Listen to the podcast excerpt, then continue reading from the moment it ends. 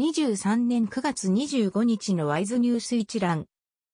台湾の経済ニュースが音声で聞ける、耳よりワイズ。こちらでは、トップニュースと、その他ニュースのタイトルをまとめてお届けします。スマートフォンでもお聞きいただけます。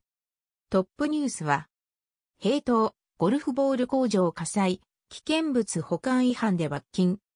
ゴルフボール受託生産最大手、名誉国際鍵の平等鍵園区にある工場で22日午後に発生した爆発による火災は28時間後の23日午後10時前に鎮火した。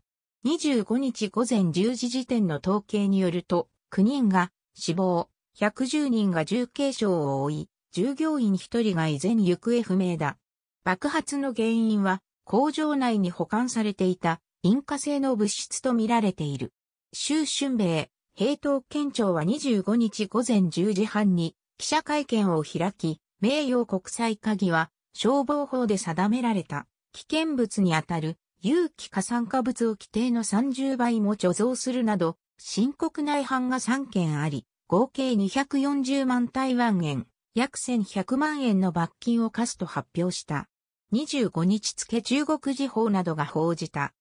その他ニュースのタイトルは、TSMC のコアース、受注増で設備発注3割拡大化。本廃のインド生産、3年で20万人へ増強化。散歩とヘラン、サブブランド注力。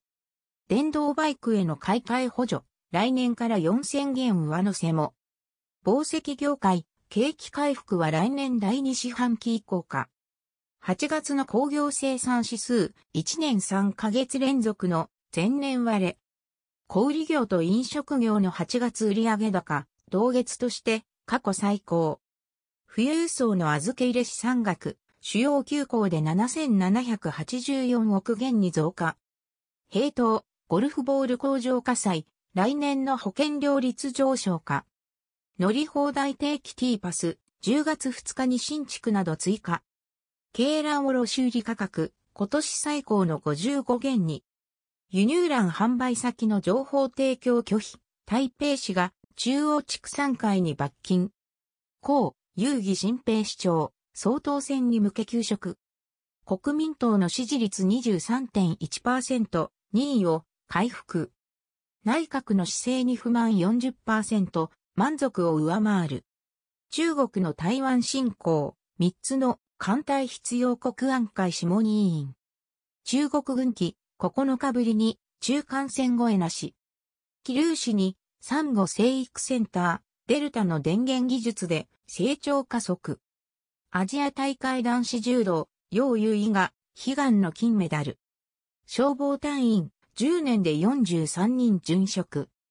以上ニュース全文は会員入会後にお聞きいただけます。購読。指読をご希望の方は、ワイズホームページからお申し込みいただけます。